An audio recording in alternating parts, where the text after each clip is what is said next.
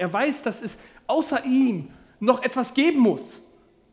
Eine Art Schöpfer, eine Art Kraft, wie auch immer. Und entweder gibt es diese drei Varianten. Entweder gibt es Menschen, die glauben, ja, es gibt diesen Schöpfer. Oder sie sagen, ja, das ist, kann irgendwie das Universum sein, die Zeit, eine Kraft, wie auch immer. Oder sie klammern alles aus und sagen, nein, es gibt keine Göttlichkeit. Und somit sind sie Atheisten. Und, und wir müssen uns selbst oft erklären, wo trotzdem dieses Gefühl herkommt, bin ich geliebt? Wir müssen uns fragen, bin ich gewollt? Und dann schauen wir ganz oft zurück in unsere so Herkunftsfamilie und die Herkunftsfamilie verrät uns einiges darüber, ob wir gewollt sind. Und das, was wir an Identität mitbringen, das haben wir teilweise von zu Hause. Und wir fragen uns dann oft, Mama, Papa, hast du mich lieb? Oder genauso hören wir auch manchmal die Sätze, dich habe ich nicht gewollt. Du bist nur ein Problem. Du bist schwierig, kannst du nicht einfach abhauen. Auch solche Sätze fallen in Familien, ob ihr das glaubt oder nicht. Und auch solche Sätze haben sich vielleicht bei dem einen oder anderen hier auch in sein Herz gebrannt. Aber eins kann ich euch sagen, dieses Gefühl ist nun mal da. Und es ist extrem entscheidend, ob wir gewollt sind oder nicht gewollt sind. Sowohl von den Eltern, aber auch darüber hinaus. Kann ich euch eins sagen, darüber hinaus seid ihr gewollt. Jeder von uns. Und Gott hat einen Masterplan. Er ist der Master aller Dinge. Und das können wir akzeptieren oder nicht. Das ist ihm relativ, ja, es ist ihm zwar nicht egal, aber es ist, daran wird sich nichts ändern. Und er bleibt der Master und er ist derjenige, der etwas ja, in uns aktivieren will. Und ihr Lieben, ich weiß nicht, wer war schon mal von euch verliebt? Ja? Okay, komm, gib's zu. Keiner war, also jetzt kommen alle mal die Hände hoch hier. Ja, ja komm, bestimmt. Wenn ihr noch nie verliebt habt, aber habt ihr schon mal für etwas geschwärmt? Ja? Kann auch ein Fußballspieler sein oder irgendwas Besonderes, ja, wo ihr sagt, boah, von dem ein Autogramm und so, das wäre der oberste Hammer oder wie auch immer. Und wenn ihr, keine Ahnung, wer war schon mal an so einem Autogrammtisch? Von irgendeinem Fußballer? Da waren noch schon ein paar oder irgendein Sportler oder irgendwas anderes. Ja, was anderes, ist egal. Aber wenn ihr dann dahin geht und stellt mal vor, ihr, ihr kommt so erwartungsvoll dahin und präsentiert so eure Karte oder euer T-Shirt, was unterschrieben werden soll oder so, und plötzlich sagt er, nee, für dich nicht. Wie fühlst du dich? Abgelehnt. Abgelehnt. Ihr Lieben, hast du schon mal, wer hat schon mal von euch einen Korb bekommen? Okay, ich habe schon mal einen Korb bekommen. Okay, ich habe auch schon mal einen Korb bekommen. Wie fühlt sich das an? Scheiße fühlt sich das an. Das fühlt sich nicht gut an. Ja? Das fühlt sich abgelehnt an. Aber wisst ihr was? Dieses Gefühl der Ablehnung, das ist etwas, was wir in uns tragen, weil wir permanent der Frage hinterherlaufen, sind wir geliebt? Und es gibt viele Kinder und viele Menschen auf dieser Welt, die rumlaufen und dieses Gefühl in sich spüren und eine Sehnsucht danach haben zu fragen, Gott, oder Menschen, wo, wo kann ich Liebe finden, die wirklich bleibt, die nicht an meine Leistung basiert, sondern eine Liebe, die bleibt und die mich will. Und ihr Lieben, jeder von euch, ich kenne keine Frau, die sagt, ich will absolut ungeliebt werden. Ich kenne keine. Also ihr könnt euch gerne später vorstellen, aber ich kenne keine. Versteht ihr, was ich sagen will? Wir als Menschen suchen, suchen und suchen diese Annahme. Wir wollen gewollt sein. Ich glaube, unser Unsere Präsentation ist heute nicht so ganz am Start, aber das Video hat noch gerade so geschafft. Wir nehmen es sportlich und deswegen möchte ich euch bitten, holt mal euer Smartphone raus. Wir wollen gleich was lesen. Ja? Eine Bibelstelle.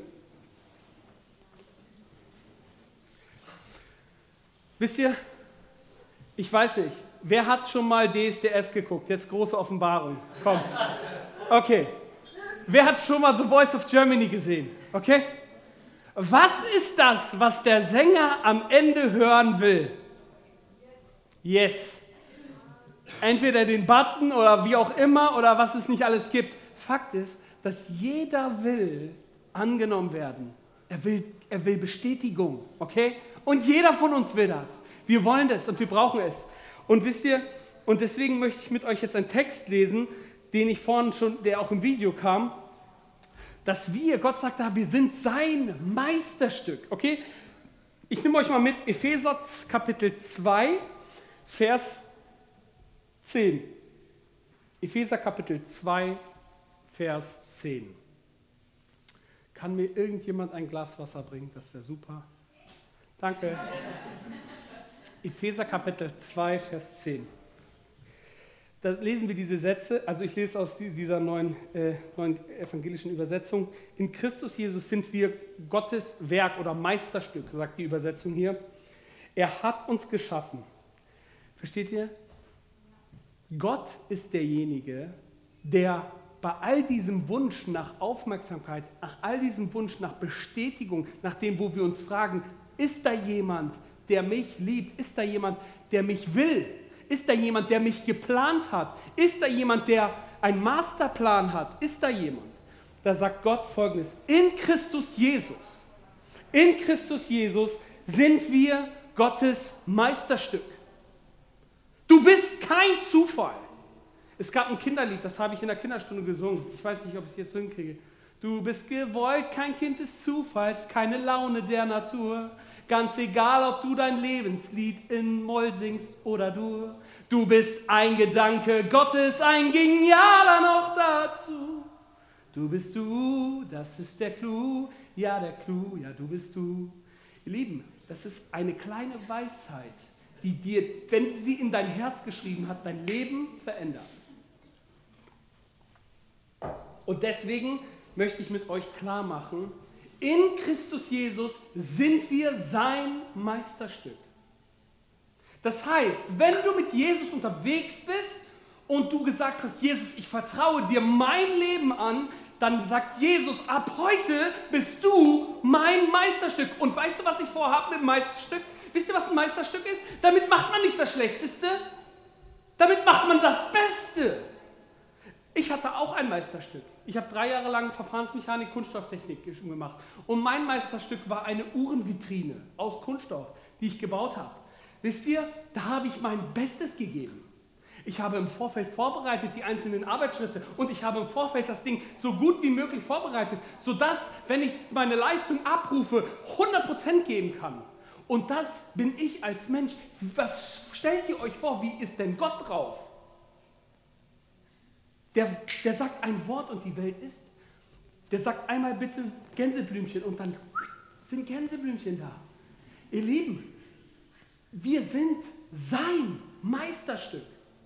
Das ist overwhelming. Ja? Das ist krass. Das ist etwas, was, was, was alles verändern kann, wenn du das glaubst. Und wenn du anfängst, Jesus dein Leben anzuvertrauen, dann wird er dein Meisterstück werden. Er macht dich zu seinem Meisterstück und dann kommst du in die Schmiede, ähnlich wie wir es im Video gesehen haben. Und dann knallt es auch manchmal. Und dann gibt es eins drauf, ja, rechts, links und dann kommt dieser dicke Dampfhammer, der haut auf dein Leben ein. Und du denkst so, Gott, wo bist du? Das kann doch nicht sein. Aber wisst ihr was? Er ist da und er will dein Leben verändern. Er liebt dich zu sehr. Aber dazu kommen wir später. Okay, in Christus Jesus sind wir sein Meisterstück. Er hat uns geschaffen. Und wisst ihr, was das widerspricht? der aktuellen Theorie, die wir alle in der Schule hatten. Das widerspricht dieser Theorie. Und du kannst weiterhin der Meinung sein, dass du vom Affen kommst. Aber ein Affe kann nicht die Schönheit erkennen und wird es nie. Wisst ihr, wir als Menschen sind so komplex. Wir haben eine Identität. Wir können Schönheit sehen. Wir können das Gute bewerten. Der Dachs fragt sich nicht, ob er Übergewicht hat. Ja, und der Fuchs fragt sich auch nicht, ob er sich irgendwie vegan sich einstellen sollte. Das können nur wir. Wisst ihr, wenn wir diesen Text lesen aus Epheser, 10, äh, Epheser 2, Vers 10, da gibt es natürlich einen Kontext. Und dieser Kontext heißt ab Vers 1. Und den möchte ich mit euch lesen, ab Vers 1 bis 4. Nämlich dort sagt, spricht Paulus über die Gemeinde und er spricht der Gemeinde diese Sätze zu, dass wir ein Meisterstück sind. Und dort heißt es dann ab Vers 1, nämlich der, die Quintessenz, das Fazit ist nämlich, wir sind sein Meisterstück. Ne? Aber davor bringt er natürlich auch ein paar andere Dinge, die auch wichtig sind für uns. Und deswegen will ich mit euch lesen. Auch euch hat er mit Christus lebendig gemacht. Wer? Jesus. Ja? Obwohl ihr durch eure Sünden und Verfehlungen tot wart. Er sagt, ihr wart mal tot, aber durch eure Sünden und Verfehlungen, aber ihr wurdet lebendig gemacht. Ja? Vers 2, darin habt ihr früher gelebt, abhängig vom Zeitgeist der Welt. Wer kennt das? Ist das relevant? Scheint mir relevant zu sein, okay? Ähm, abhängig von der Geistesmacht, die in der Luft herrscht und jetzt noch in den Menschen wirksam ist. Wer kennt das? Ich kenne das. Mach mal einen Fernseher an, ja? Da sehe ich immer noch die Geistesmächte, wie sie dort treiben und Krieg treiben und alles Mögliche tun. Die in der Luft herrscht und jetzt noch in den Menschen wirksam ist. Die Gott nicht gehorchen wollen. Zu ihnen haben wir uns früher auch gehört. Was ist denn hier los, Paulus? Jetzt gibt die Stimmung aber in der Church. Da hat keiner Bock drauf, das zu hören. Ich gehöre da nicht dazu. Doch, Paulus sagt, du gehörst dazu. Ich gehöre dazu. Wir alle gehörten dazu. Und weißt du, was er sagt? Auch du, auch in dir ist diese Geistesmacht des Bösen aktiv gewesen. Und die Frage ist, ob du dich noch weiter reiten lässt. Er sagt, wir gehörten alle dazu. Zu ihnen haben auch wir früher gehört und wurden wie sie von unseren Begierden beherrscht. Wir lebten unsere Triebe und Ideen aus, denn, das, was, denn, denn es war unsere Natur. Deshalb waren wir wie alle anderen dem Zorngericht Gottes ausgeliefert. Ihr Lieben, Gott kann keine Gemeinschaft mit Sünde haben. Gott kann keine Gemeinschaft mit Sünde haben. Deswegen gab es Jesus Christus, der all seine Schuld, deine und die zukünftige Welt, alle Schuld der Welt auf sich genommen hat, damit du diese Schuld nicht mehr hast. Das bedeutet nicht, dass du schuldlos immer bist, aber wenn du Jesus annimmst, dann bekommst du ein neues Gewand. Und dieses neue Gewand, da steht heilig drauf. Ihr Heiligen, sagt Paulus immer wieder. Warum? Weil plötzlich nicht mehr deine Gerechtigkeit gilt. Du hast es versucht, irgendwie so weiße Weste zu machen und schwuppdiwupp waren, waren Flecken drauf. Wer kennt das? Du isst einmal Spaghetti Bolognese und das weiße Shirt ist absolut bereit für die Wäsche. Ich ist bei mir so. Und genauso ist es auch bei Gott, dass wir als Menschen versuchen, vor Gott irgendwie gerecht zu werden, aber nicht auf unsere eigene Kraft, Leute. Gott gibt uns etwas, was ich ein heiliges Lätzchen nenne. Ja? Er hält alle Schuld von uns fern. Ja? Sündigen wir? Oh, auf jeden Fall. Sind wir Sünder? Nein, auf jeden Fall nicht. Weil unsere Identität nicht die Sünde ist, nicht mehr, wenn wir Christus lieben, sondern er unsere Gerechtigkeit. Okay? Alle Schuld ist getilgt am Kreuz. Jesus sprach, es ist vollbracht. Amen. Ja? Also das heißt, ja, was wir sind und was wir waren, steht dort fest. Wir waren in Sünde von Natur aus an. Aber wisst ihr, und wisst also für mich ist es auch so ein Punkt, hast du dafür ein Ja? Oder sagst du, was für ein Blödsinn? Also ich muss sagen, ich habe Schuld. Ich habe Schuld und ich habe Sünde. Und ich habe Sünde gehabt und ich habe Schuld gehabt und ich werde sündigen. Und ich habe bestimmt wieder Dreck am Stecken, wo Gott sagt, Junge, dazu kommen wir später. Liebevoll. Und Gott hat kein Problem mit Schuld und Sünde. Aber er will, dass wir sie ihm geben. Jesus brachte diesen besonderen Satz, wer ohne Sünde ist, werfe den ersten Stein. Kennt ihr? Wer ohne Sünde ist, werfe den ersten Stein. Und grundsätzlich haben wir alle vor Gott, sind wir schuldig. Und wenn du eine Begegnung mit Gott heute willst, dann bedeutet es, das in Anspruch zu nehmen. Gott zu sagen, hier bin ich, mit meiner Schuld, mit meiner Ablehnung gegen dich, mit meiner, meinem Hochmut, mit meinem Stolz. Und das gebe ich jetzt dir. Dieses Herz, was voll ist davon. Und ich kann nur eins sagen, wenn wir festsetzen, es gibt ja diese, da kannst du dich nicht am eigenen Schopf rausziehen. Wenn du festsetzt, kannst du dich nicht am eigenen Schopf rausziehen. Es gab einen Mann, der, der hieß Luther, der hat versucht, irgendwie Gott, vor Gott gerecht zu sein. Und der kasteite sich und dachte, Mensch, er hat ein Gottesbild, dass Gott gegen ihn ist und dass er Gott so heilig und gerecht ist und das stimmt, aber dass er niemals in seine Gegenwart treten kann.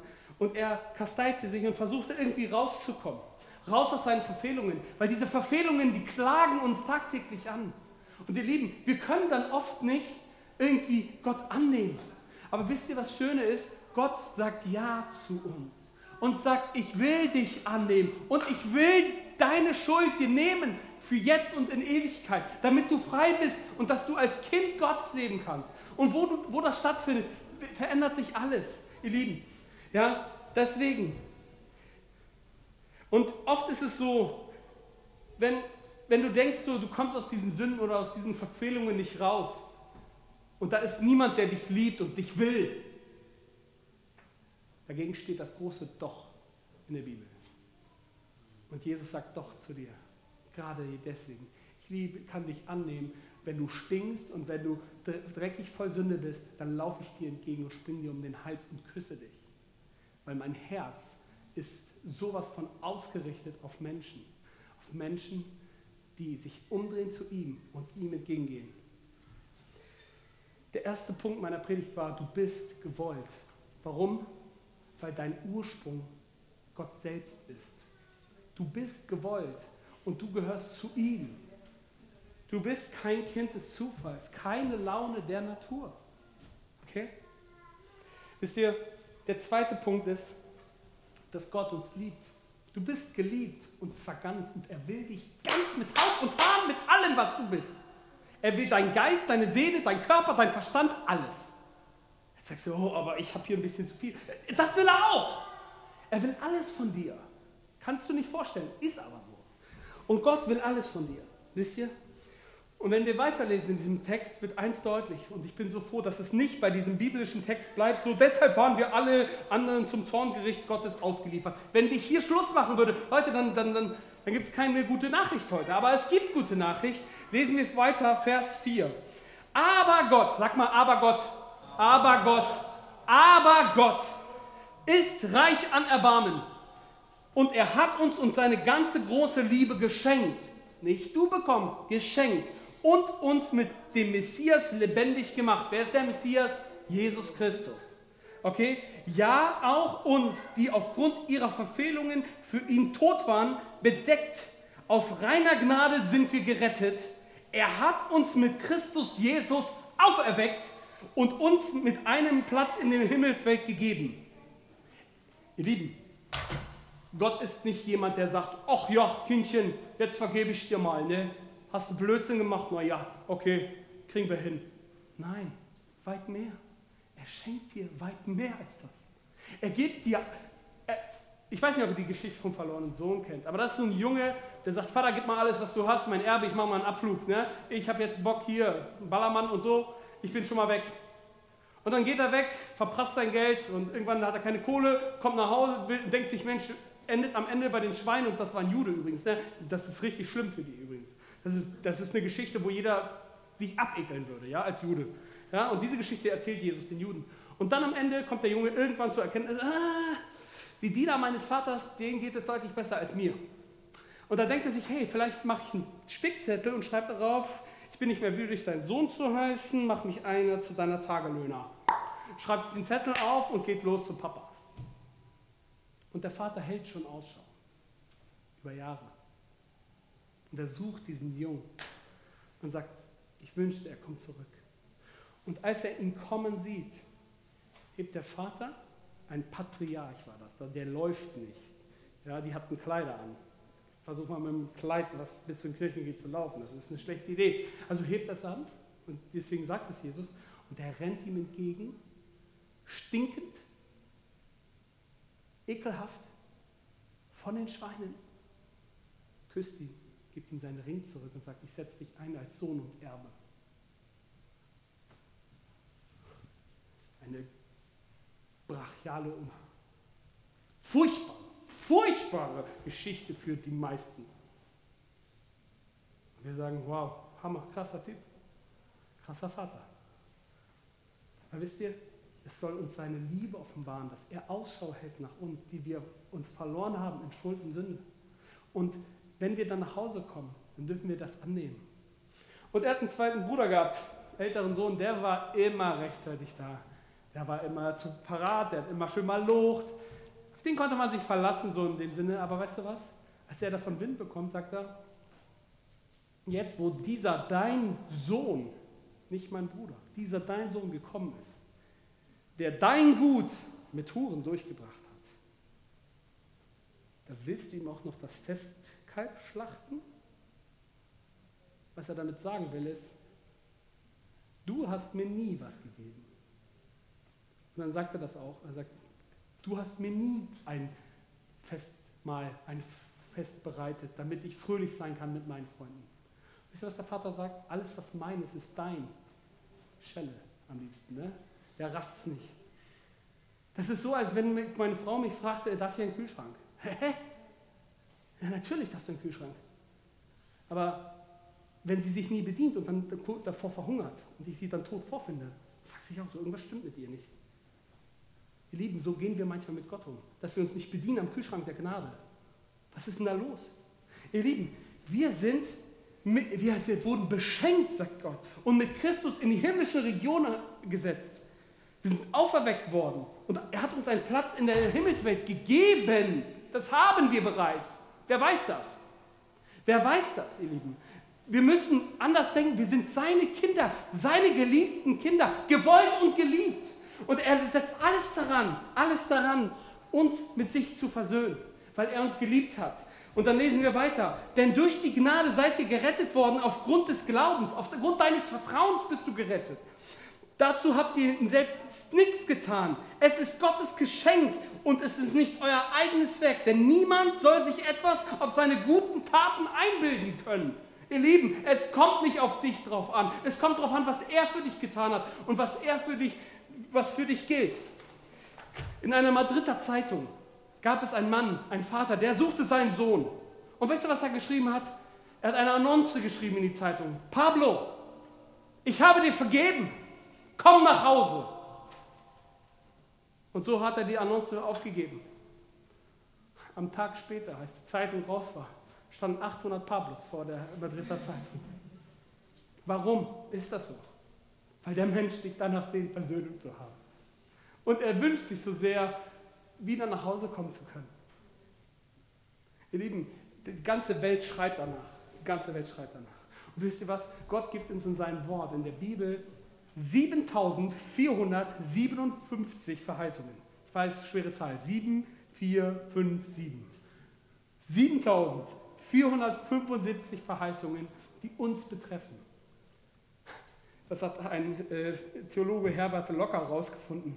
Und in all diesen, einer dieser, dieser Verheißungen ist, du bist mein. Ich habe dich von eh und je geliebt.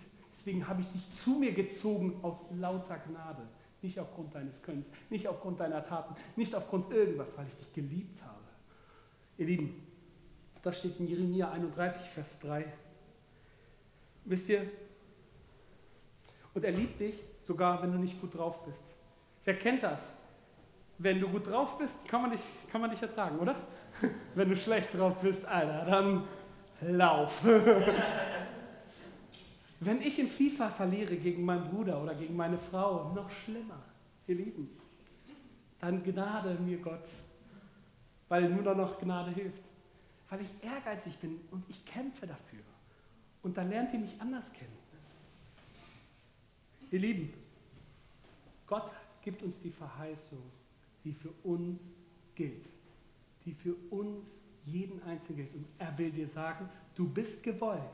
Ich habe dich geliebt und ich werde alles dafür geben, da an deinem Herzen dran zu sein.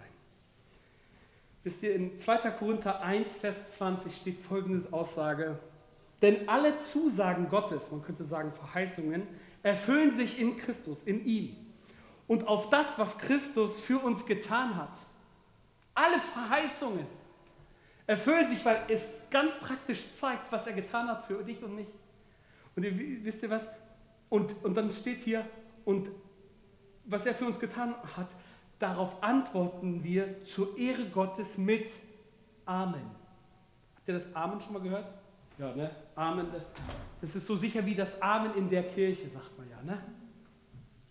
Und er sagt zu dir, alle Verheißungen, all das, was Gott an Liebesbrief für dich geschrieben hat, wo es, ja, habe ich jetzt nicht hier die Bibel, aber alles, was da drin steht, habe ich geschrieben, damit du erkennst, was Jesus für dich getan hat. Und du antwortest darauf mit Amen. Und Amen heißt, so sei es. So sei es. So sei es für mich. Für mich, John, so sei es für Cosi, so sei es für Andreas, so sei es für Manuel und so weiter. Füg da deinen Namen ein. So sei es für dich. Und du kannst sagen, ja, Amen. Und weißt du, was Ja, Amen heißt? Das heißt, ja, das, ist, das nehme ich in Anspruch. Ja, und ihr Lieben, ich weiß nicht. Ja heißt nicht immer, dass Gott immer zu allem Ja sagt, aber er sagt Ja zu dir. Und manchmal sagt er Nein in dem Leben mit ihm. Und dann siehst du den Hammer, wie er in dem Video auf dich einschlägt und du denkst, nein, Herr. Und Gott sagt, doch, weil ich dich liebe. Und du sagst, aber nicht so lange. Und er sagt, wir werden sehen, bis du es verstanden hast. Ihr Lieben, es ist so wichtig, dass wir verstehen, was es bedeutet. Er meint es sowas von gut mit dir. Das darfst du nicht vergessen. Du bist sein Kind. Welche Mutter will, dass, seine, dass sein Kind gegen die Tischkante rennt? Ich kenne die wenigsten. Ja? Keiner will das. Und wenn wir, die wir wissen, den Kindern gute Gaben zu geben, wie viel mehr wird der himmlische Vater uns geben, die, die er, weil er uns liebt. In Christus Jesus sind seine, seine Verheißungen. Und er liebt dich und er liebt uns und er kämpft um unser Herz. Und das Einzige, was du tun musst, ist sagen, ja, Amen. Das musst du tun, wenn du da reinkommen willst, wenn du sein Meisterstück werden willst. Oder du sagst, nö, lass mal allein, ich krieg das schon alleine hin. Ich bin meine Schuster beste Leister, oder wie heißt das? Nein, Schuster, nee, das heißt, ja, Schuster bleibt bei deinen Leisten und wie heißt das andere nochmal? Jeder Glücke spielt genauso rum. Ja, wie auch immer. Wisst ihr, nur durch Erfahrung entsteht Vertrauen. Du sagst einmal Ja und dann macht Gott dich, sich mit dir auf den Weg. Und weißt du, was du dann da weißt? Irgendwann rafft das Kind, wenn ich springe, dann fängt der Vater mich auf. Woher weiß das Kind das? Aus einer gewissen Zeit des Vertrauens. Und das ging ein paar Monate so. Und dann ging das so und dann lief es und dann immer antrösten. Und irgendwann traut sich das Kind sogar von der Mauer zu springen, was viel zu groß ist für sie. Aber das Kind weiß, ich weiß, der Papa fängt mich. Warum weiß das Kind? Weil es eine Zeit des Vertrauens gab, eine Zeit des Glaubens. Vertrauen heißt Glauben. Und wenn du dein Leben auf Gott vertraust und Erfahrungen mit ihm sammelst, dann kannst du auch dein Leben auf ihn stellen. Und dann kannst du auch sagen, jetzt springe ich und Vater hält mich. Wenn du aber diese Zeit des Vertrauens nicht hast, wisst ihr was, dann ist das das schwierigste Ja zu sagen. Wenn meine Frau sagt, ich plane den Tag, dann sage ich, jo, sie verkennt mich. Die wird bestimmt nicht mit mir, hoffentlich nicht, irgendwie was Schlimmes anstellen, ja? Irgendwie zehn, zehn Stunden Shopping oder so, da weiß sie, dass sie mich wirklich herausfordern würde. Aber sie wird was machen, wo ich ihr vertrauen kann. Und genauso ist es auch mit Gott.